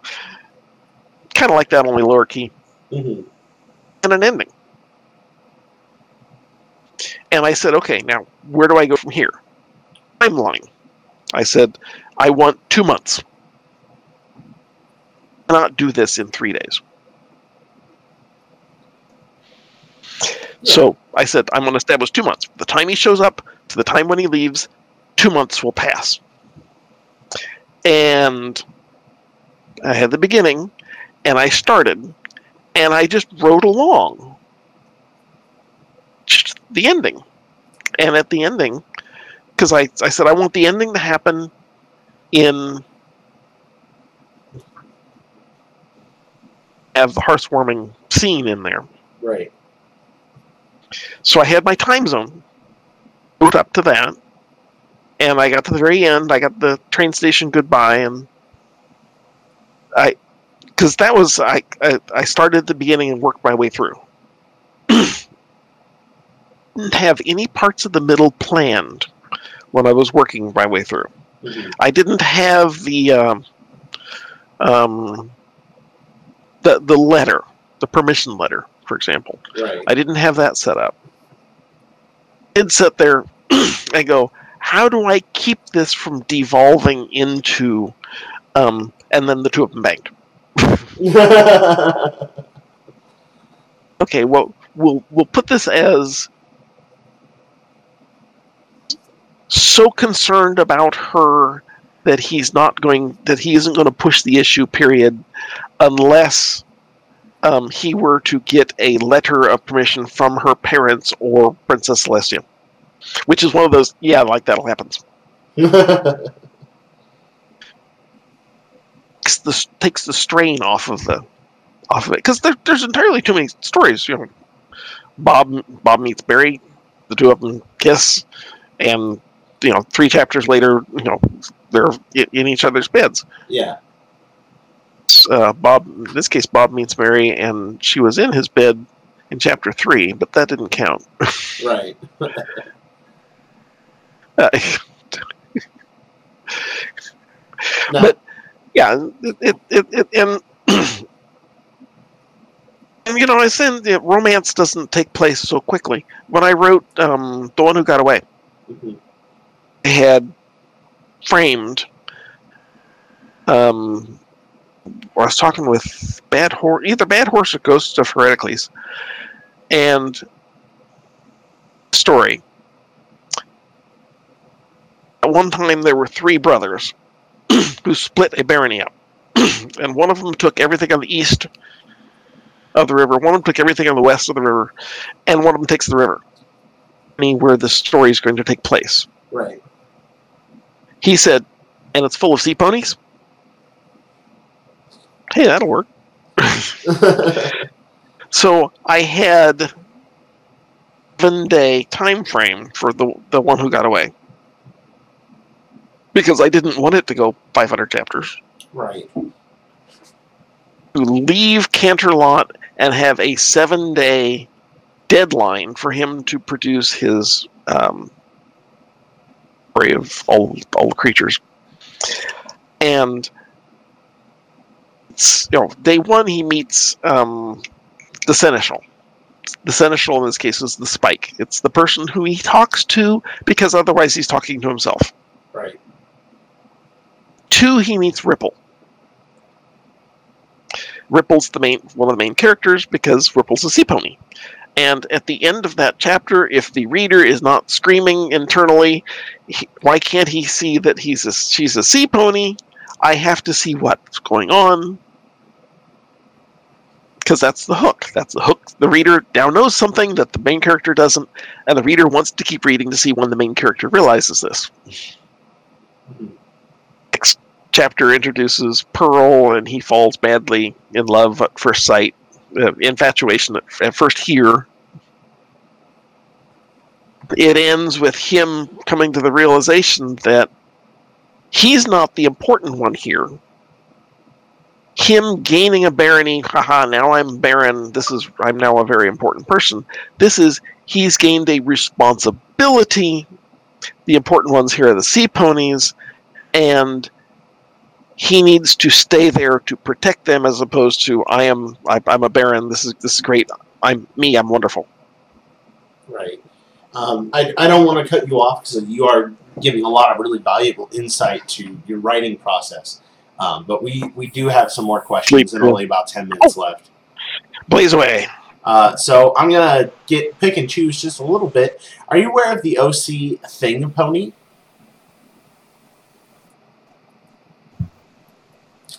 I'm not sure if I caught that answer per se. I ha- I'm not aware of it.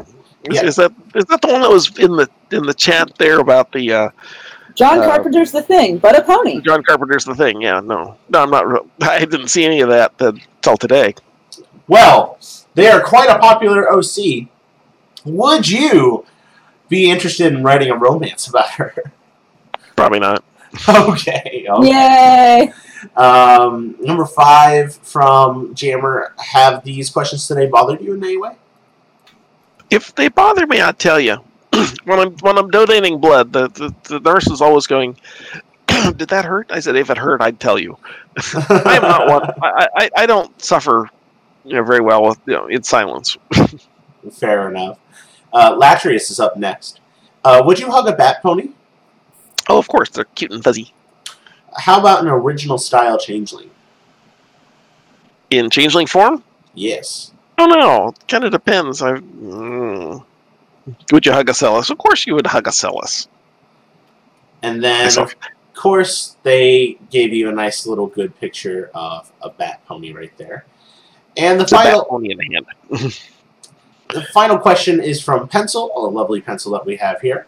Uh, what order do burgers stack in? What order do you put the meat, lettuce, pickles, tomato, and so on? Uh, how do you burger? How do I? Okay, that, that's a two-parter. Um, I burger at establishments by ordering them. Give me a hamburger. Yes, I want all that stuff on it. And that's it. A- at home, I never have pickles or lettuce or tomato, and I wind up getting a, a hamburger on a piece of bread with some ketchup on it and a second piece of bread. so, Wait, wait, wait. No. Che- well, whoa! I was gonna say if you Listen, put there is no cheese in your question. Why is there no cheese in your question? um because you you know where the cheese goes. The cheese goes on top of the meat. Like Of who course, put yeah. cheese- That's an easy one. Everyone knows where that one goes. But Unless, unless you're Jewish, in which case um, that's mixing. Um, meat da Da-da-da-da-da. Religion. Anyway. But the question, the big question here is, well, so you don't put lettuce on it. You don't put pickles or tomato or anything. You just have meat, Well, cheese, and yeah. blood. If I have it, the ketchup goes below the hamburger. Okay. Cheese Why? goes on top. Well, because you don't want to put the ketchup on the cheese. Why? Like, well, it, it slides off. Mm. It drips more. And then lettuce goes on top of that. Hmm. Interesting. I, Pickles on on hamburgers because I'm supposed to be on a low salt diet.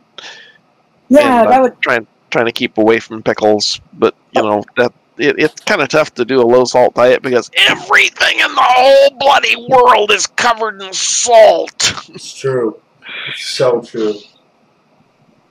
Well, I mean, yeah, like burgers are pretty much like salt mountains. Yeah, So. Hmm. And and here's another question: Do you put mayonnaise on your burger? hell yes. Is, is it just a me thing that I just don't want mayonnaise on my burger? I like mayo on my burger. No, Oh my god! It's not just a you thing. I don't like mayonnaise on mine either. High five, Mayonnaise. Raph. Mayonnaise is the elixir of the gods. I mean, Anti-Mayo oh, yeah. Brigade. You and me, Raph. We're, we're in it together. mayonnaise is one of the like critical components of special sauce. it's one of the mm, Yeah, one of the reasons why hamburgers at the hamburger joint don't taste as good as the hamburgers you make yourself. Oh. Now let me ask you this: They don't When have- you they don't have dilute mayonnaise, is it even mayonnaise anymore? Or is it aioli? Mayo chop. Chop? No, thank you. It's Nez. Now then, speaking of piles of salt, I'm sure that there are people that are going to be salty, a that they didn't get the chance to ask a question today if they're catching this cast after YouTube. So, um, if anyone had a sort of question that they wanted to ask you outside of this cast, uh, what's the best way for them to send you an email or send you a private message? What's the best way to contact you? Off uh, FimFiction. Off FimFiction, so like uh, uh, like a PM on FimFic? Would that be the best way? Yep. All right. Fine. Cool. Um, and then last but not least, uh, do you have any really cool projects that you're hoping to finish up soon or anything new that you're hoping to release? Well, darn it! If TrotCon doesn't look in, doesn't look tempting. Do Are it. you Do it. Anyway, anyway, go to TrotCon. Yes. Are you going to do Everfree Um, Northwest again this year? I don't know. I was gonna do it this year. Um, because last year, um, we're free Northwest, but last year I got in on the writing thing and I, I wrote something and I was just so damn proud because you know I'm I'm a very important writer, therefore what I wrote is very important and very good. And I put that in like last year and I'm I'm sitting there listening to the they're they're announcing the the winners and they're reading the stories off and I'm listening to these and I'm going, oh god, that is so much better than what I wrote. Oh god, that is so much better than what I wrote. Oh my Mhm. god, that is so much better than what I wrote. So I was like, oh god. and then, um, because we drove up Mhm.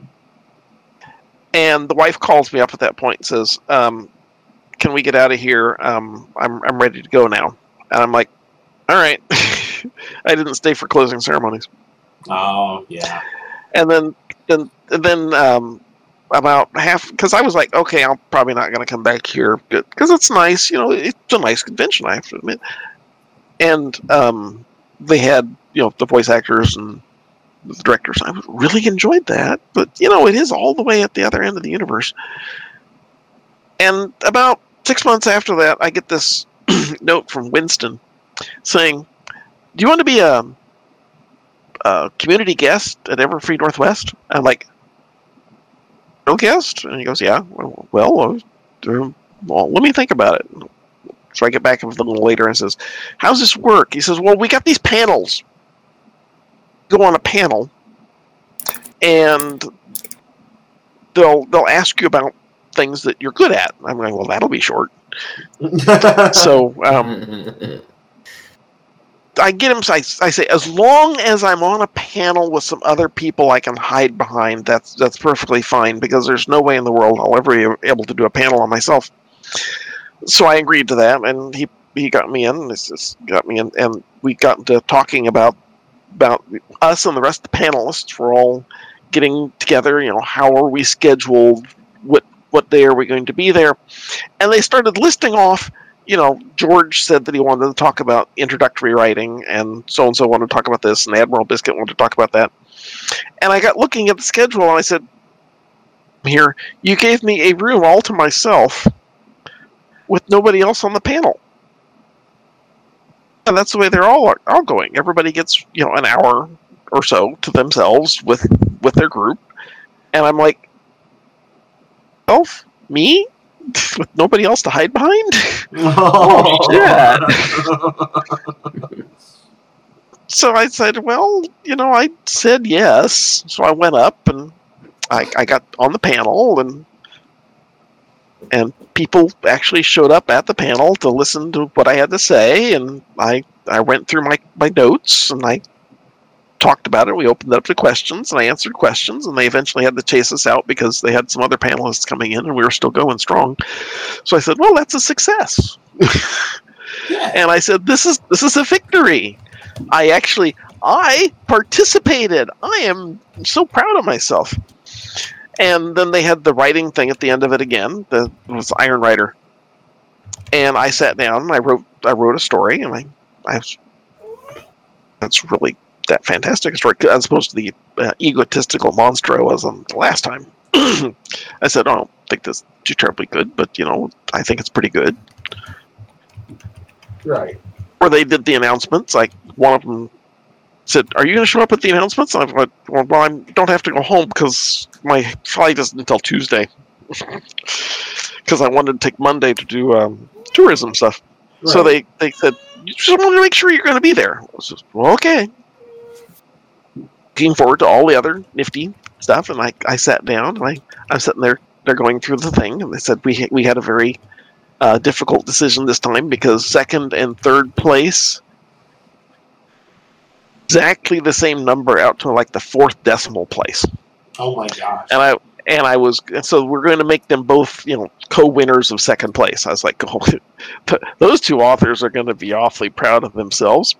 And they said, so second and third place goes to Aquaman and George. I'm like, what? There you go. and we were supposed to read our stories, and the the man did his. And then they said, George, you want to come up here and read yours? I said, no. Because it involves getting up in front of all these people and reading my story. And my story was, um, you know, the story where Scootaloo's dead and Sweetie Belle's writing this letter about him, about her. And I said, no, because, you know, I, I'd get about partway through and I'd have to hand the phone off to somebody else. So here, you read that. so, second, second place. Okay, shared second place. I was feeling pretty good about myself, so I may go back this year. I don't know. Well, you should. I, you should go back. If you do go, you'll be I able to say hi to a few of us because I know that at very least a good handful of us are considering going. So yeah. But for now, however, we are out of time. It's true. George, thank you so much for taking the time to come on and join us today. Oh, the end is near, and so we face the final curtain.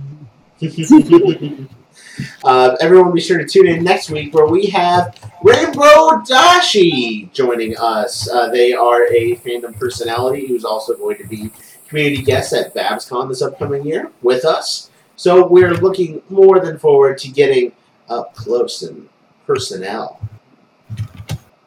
Hmm. Don't look into that too hard. Anyway, thank you everyone for tuning in. Your bartenders for this evening have been a non-pencil Wow. enigmatic otaku, Springfield Gorg. Flam and Orfer, Yes. Ravage, What? Milk, Yes. our amazing guest, George. Oh, me. Yes, you! and I am Flutter Priest. See you guys next week. Bye bye! Oh, right, I hit the. I, I'm the one doing it. Yeah, you. Yeah, you yeah. You're so Were garbage. you about to say? Were you about to say your things you, you wish were never recorded? Bye.